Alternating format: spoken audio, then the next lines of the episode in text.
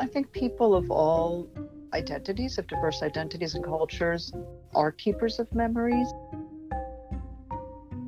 You know, that's one of the things that I love about humanity is that we have all of this diversity in language and culture and geography and how we live our lives, what we find meaningful. It's just maybe interesting to think about how cultures can converge and become hybrid, and uh, none of us are really representatives of a pure culture. How do we blend different identities into one and feel that that's totally acceptable and comfortable and that it enlarges and enriches our lives to be part of more than one culture?